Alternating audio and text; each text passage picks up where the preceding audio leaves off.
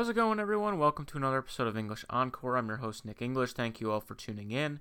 Today, we'll be talking about the World Series between the Astros and Nationals, NFL officiating, how Patrick Mahomes' injury affects the playoff look in the AFC, and then finally, we're talking about some NHL rookies to start the season. Um, so, starting off with the World Series, um, Astros Nationals. Uh, gonna go ahead and start off by tooting my own horn because if you go back a few episodes when I first started talking about the playoffs, made predictions. Um, I actually predicted the Astros and Nationals in the World Series with the Astros winning it all. Um, I was pretty concerned after the two first games where the Nationals took both games on the road in Houston in pretty convincing fashion. Um, a 12 3 win and a 5 4 win. Um, but Astros bounced back nicely and have taken the last two in Washington 8 to 1 and 4 to 1. So neither team has won a home game yet. Uh, game five is tonight um, in Washington. They do a 2 3 2 format, kind of like how the old NBA was um, in their NBA finals before they eventually went back to a 2 2 1 1 1 format. Um, definitely a really interesting game tonight. You got uh, Gerrit Cole versus Max Scherzer pitching duel. Um, game one, it really wasn't a pitching duel. It was pretty back and forth. Neither team really had a hard time hitting off either pitcher, but um, I think it's going to be a lot closer game tonight. Um, three of the four games so far have pretty much been blowouts, besides the 5 4 game. Um, the two key players so far in the series, in my opinion, have been Jose Altuve and Juan Soto. Altuve was great in the last series against the Yankees, including that walk off against Aroldis Chapman um, to win the series for them. And Juan Soto's really carried this team for the Nationals to where they're at now. Hitting the ball great, playing great defense. Ryan Zimmerman's been huge for them as well. At a big home run in the first game when they had a lot of home runs off of Gerrit Cole in Houston. It's a very interesting series. I don't think a lot of people thought the Nationals were going to get this far. It's very intriguing just because they lost Bryce Harper in the offseason. And Bryce was a guy who was the face of their franchise thought was going to be in their long term future, but he ended up signing with the Phillies, who ended up missing the playoffs and ended up firing their head coach at the end of the season. So, um, very intriguing to see them there. Astros, I don't think, was a lot of surprise by people just because of how dominant their pitching staff was all year. And they've been to the World Series before just a few short years ago, and they have guys like Altuve, Springer, Cole, Greinke, guys who have been there before. So it's not surprising that they're there. I'm going to continue to stick with my pick with the Astros over the Nationals. I think tonight's a huge game. I think tonight, whoever wins this game is going to end up winning the World Series. I think this is a lot bigger of a game for the Nationals than it is for the Astros, solely because the Astros do have those next two games at home. So if they do lose tonight, they do have a lot better of a chance of coming back from 3 to 2 down Whereas the Nationals, if they lose this game tonight, they'll have lost three straight at home after being up 2 0, and then they have to go try to win two more on the road to win the World Series.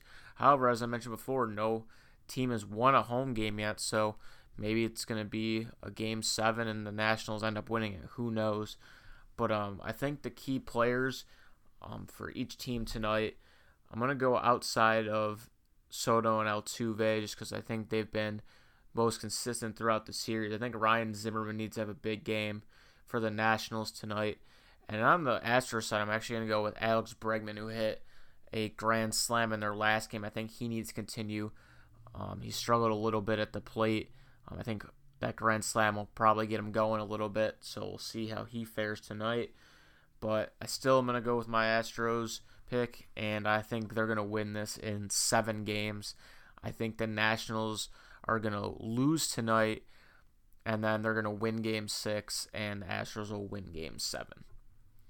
Um, so now talking about NFL officiating. Um, it's just been awful this year. I'm surprised that the ratings have gone up on TV last from last year to this year. Um, for overall NFL, I thought the games this year have been a lot less entertaining because of the officiating. Um, before going into today's games, there was 107 games played total, 1,559 penalties called for a whopping total of 13,342 yards. Um, That's pretty incredible. And the reason I want to talk about NFL officiating is mainly because of the challenges and this new pass interference and whatnot. So basically, the NFL instituted this new pass interference challenge for coaches after the whole debacle last year when Nickell Robey-Coleman made a blatant pass interference call that the refs missed in the NFC Championship game that eventually cost the Saints a chance at the Super Bowl and winning it. Um, and this year, going into this week, it's been an awful change. Coaches are 1 for 25 on pass interference challenges and are 4 for 37 on challenges overall throughout the year. Um, it's just there the rule itself is just not clear enough. They say it needs to be clear and obvious. Well, if a defender's on a receiver and he hits him or grabs him in any way, even if it's the slightest bit, but and the receiver doesn't catch it, they're still not changing the call. Go back to the Lions Packers game. Deep ball thrown by Matthew Stafford. I believe it was to Marvin Jones. Not positive. Could have been Kenny Golladay. But Packers defender draped all over him, pretty much clotheslines him across his shoulder. Nothing gets called. Um, they didn't end up challenging it because I believe they were out of challenges. And then Trey Flowers gets two calls on one drive for illegal use of hands to the face. And on both replays, you can clearly see that Trey Flowers was nowhere near the face mask of the offensive lineman on the Packers. And the Packers go on to win a game that they definitely shouldn't have won. And the Lions are now fighting to stay in that division as is. Um, then you look at the Chiefs game against the Texans, Travis Kelce pretty much gets tackled by a Texans defender. Originally, they throw a flag and they pick it up because Mahomes wasn't throwing the ball to him. Like, what kind of call is that? Um, I remember a few weeks ago in the Bills game, they were talking about against the Titans. Uh, Shaq Lawson got held on a play, I believe by Taylor Lewan, and it was nowhere really near the play. And the announcer said, "Oh, I don't understand why." the ref has to throw the flag there because he was nowhere near the play. It's not affecting it. Well, if that's the case, if they're nowhere near the play, just start holding and grabbing every dude that's nowhere near the ball, and it's not going to be a penalty.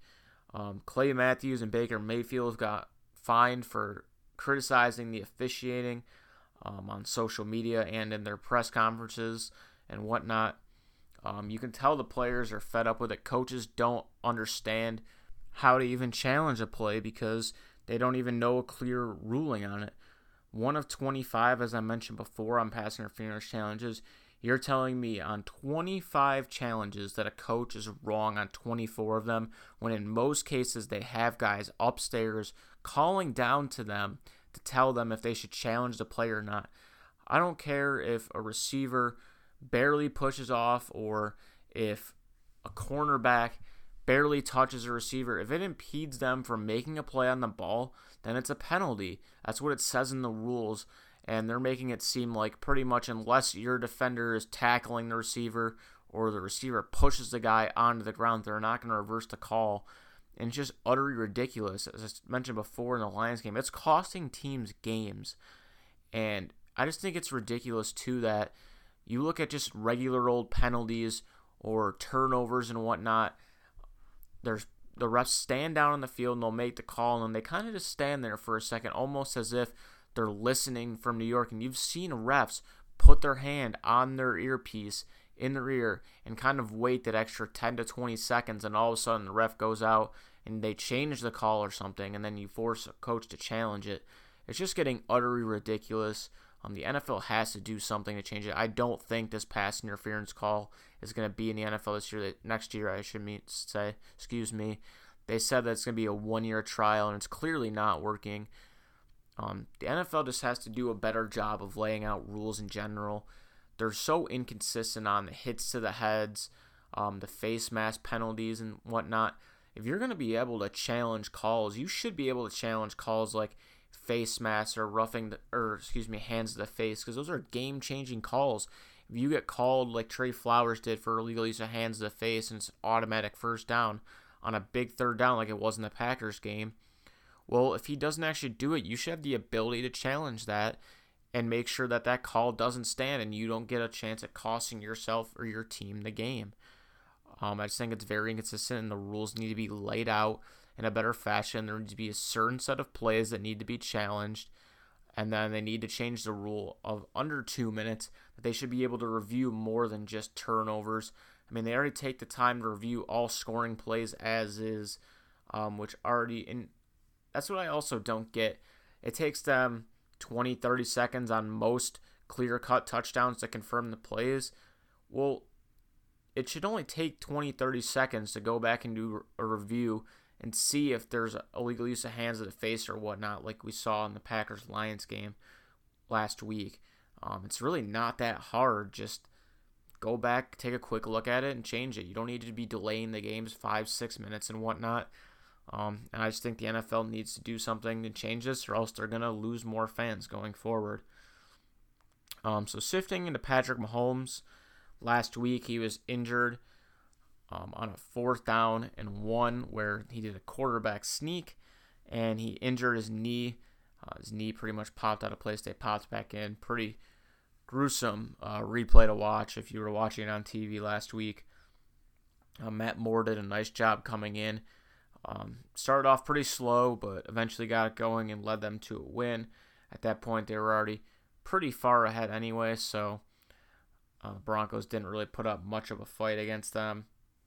But just looking at what it could potentially do on the playoff race, he's actually not going to be out, I don't think, as long as they originally thought he was. They said about three weeks, but he was practicing this week. He's not going to be playing today um, against the Packers on Sunday night. But the biggest thing with Mahomes is it's going to be pretty obvious that he's not going to be 100% for the rest of this year. He was already nursing an ankle injury pretty much since week one, and now he's got a knee injury.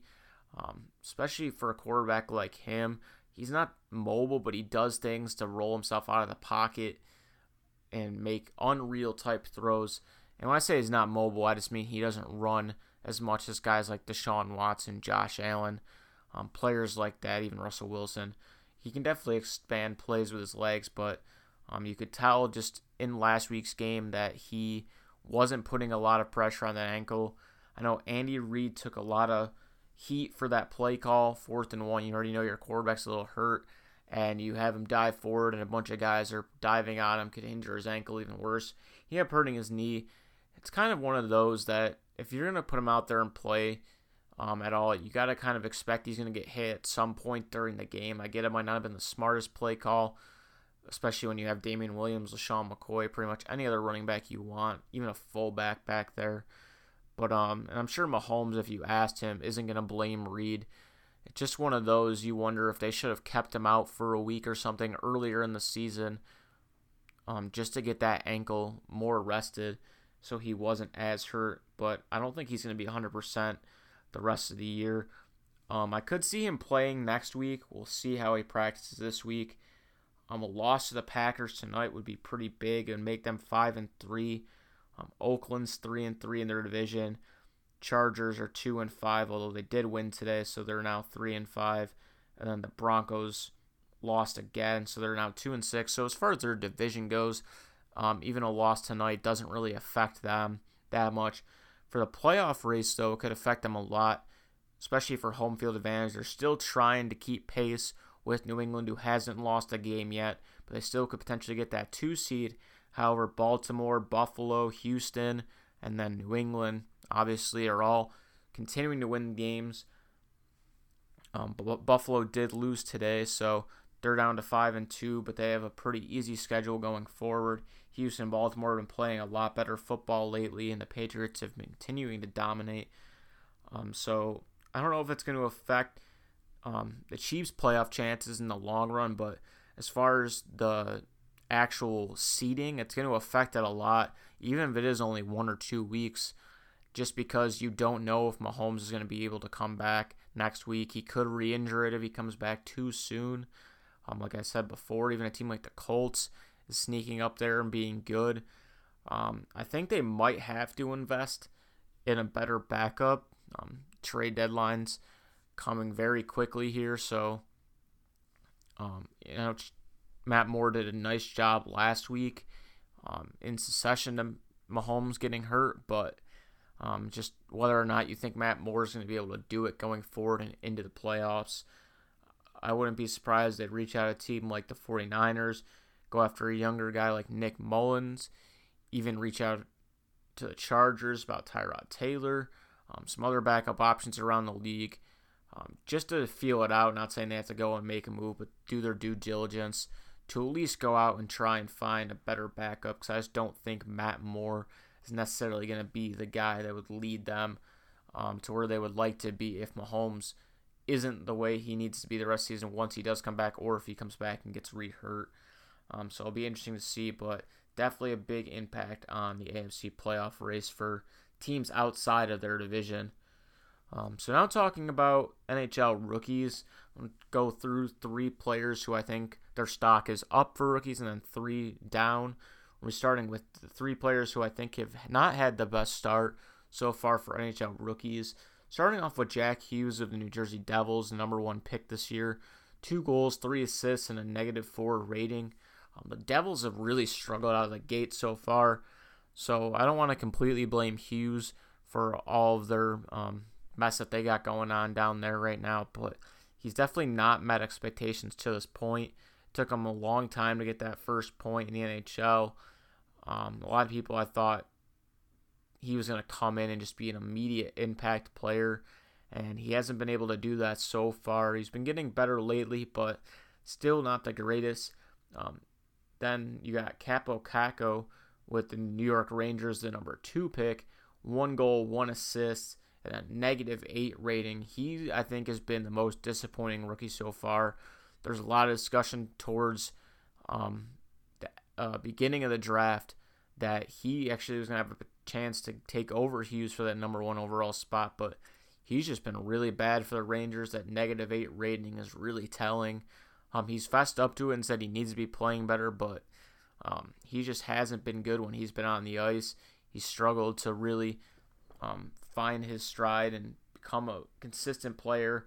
Uh, they've been shifting around the lines a lot, so it'll be interesting to see what he does going forward. And then Emil Bemstrom of Columbus, it's the center, zero goals, two assists, negative two. Um, is my third one who stocks down. I thought people in Columbus thought he was going to be a solid third liner for them, but he hasn't really lived up to that so far. He is a rookie, but um, I think they're pretty disappointed with how he's played so far. And I think Columbus is still a little bit in shock after they made that big run last year and lost out on bringing back Panarin and Duchene and Bobrovsky. So I think they were trying to fill a lot of rookies and young guys in to really fill out that lineup. And I think they expected a more out of Emil than um, he could probably give them at this point. So now looking at three players whose stocks are up. Uh, talking about Hughes, let's talk about Quinn Hughes from Vancouver, the def- young defenseman. One goal, six assists, has been really good so far playing a lot of heavy minutes in their games. Um, he's really proving that he can be a top four defenseman in this league at a young age. Um, he's kind of back and forth between that second and third line on most nights for defensive pairings, but he's done a really nice job so far adjusting to this game. Especially, he's not the biggest, but he's holding his own. I thought he was really good for USA when he played for them, but he's doing a really good job for Vancouver. I think Vancouver did a really nice job in the offseason of bringing in some other veteran defensemen to help along, like Tyler Myers. Um, another defenseman who I think has probably been the best rookie so far has been Cale Makar of Colorado. We saw him for a bit of time last year um, during the playoffs for Colorado, but he's been incredible this year. One goal, nine assists. He's pretty much uh, been filled into one of those top two roles on defensive pairings and has really been um, doing great things for Colorado as they're one of the top teams in the NHL and have Stanley Cup aspirations this year. And then finally, um, from Buffalo, Victor Olofsson having himself a nice season. Six goals, four assists. Um, him and Makar are tied right now for the most points um, by rookies at 10. Uh, the only problem with Olofsson is not even a problem. The biggest knock on him so far is he hasn't been able to really produce outside of the power play. All six goals of his have come on the power play, but um, he's been able to pass puck a lot better. He's made a, he made a nice pass the other night in their 2-0 win against Detroit to Sam Reinhart on the power play. Um, I think he just needs to get a little bit better at five on five, but um, continuing off of his brief stint at the end of last season with Buffalo, he's done a really nice job. Um, so far, I think Cale Makar is definitely the favorite to win the best NHL rookie at the end of the year. Um, I do believe Jack Hughes will eventually turn it around, but um, if Buffalo keeps being on this tear and Victor Olofsson continues to score goals, right now he's on pace to score an absurd amount, obviously over an 82 games. He's not going to score as many as he's produced so far, but he could definitely get into that 25 30 range. If he does that as a rookie, I think um, his name has to be kept in there. We'll see about Kaapo Kakko if he can get it going. I'm really not sure right now if he's going to be able to. He's looked very bad so far.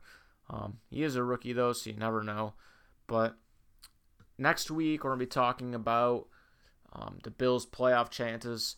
Um, it took a pretty tough loss today. The Eagles. We're talking about the Bills Redskins preview, uh, how they can adjust after this loss this week. We're talking about will the Sabres hot start be sustainable after they had that 10 game win streak last year and they kind of fell off the face of the earth, whether or not they're going to be able to learn from that this year as they're currently sitting atop the NHL once again. And then which Sabre has been the most impressive so far this season? And quick hint, the answer is not Jack Eichel. And um, my weekly pick 'em last week, I picked the 49ers over the Redskins, which was correct. So it puts me at five and one on the year for my predictions. And then this week, I'm going with a little bit of an odd pick, but I'm going to pick the Steelers over the Dolphins on Monday night. And I know that might not be an odd pick because the Dolphins haven't won a game this year, but um, Steelers are kind of up in the air. They're kind of back and forth, especially with Mason Rudolph injury. We don't know if he's going to play this week or not. Um, but yeah, that's going to do it for this week's episode. Thank you all for tuning in. Hope you all tune in next week, and I hope you guys all enjoy the rest of your weeks. Thank you, everyone.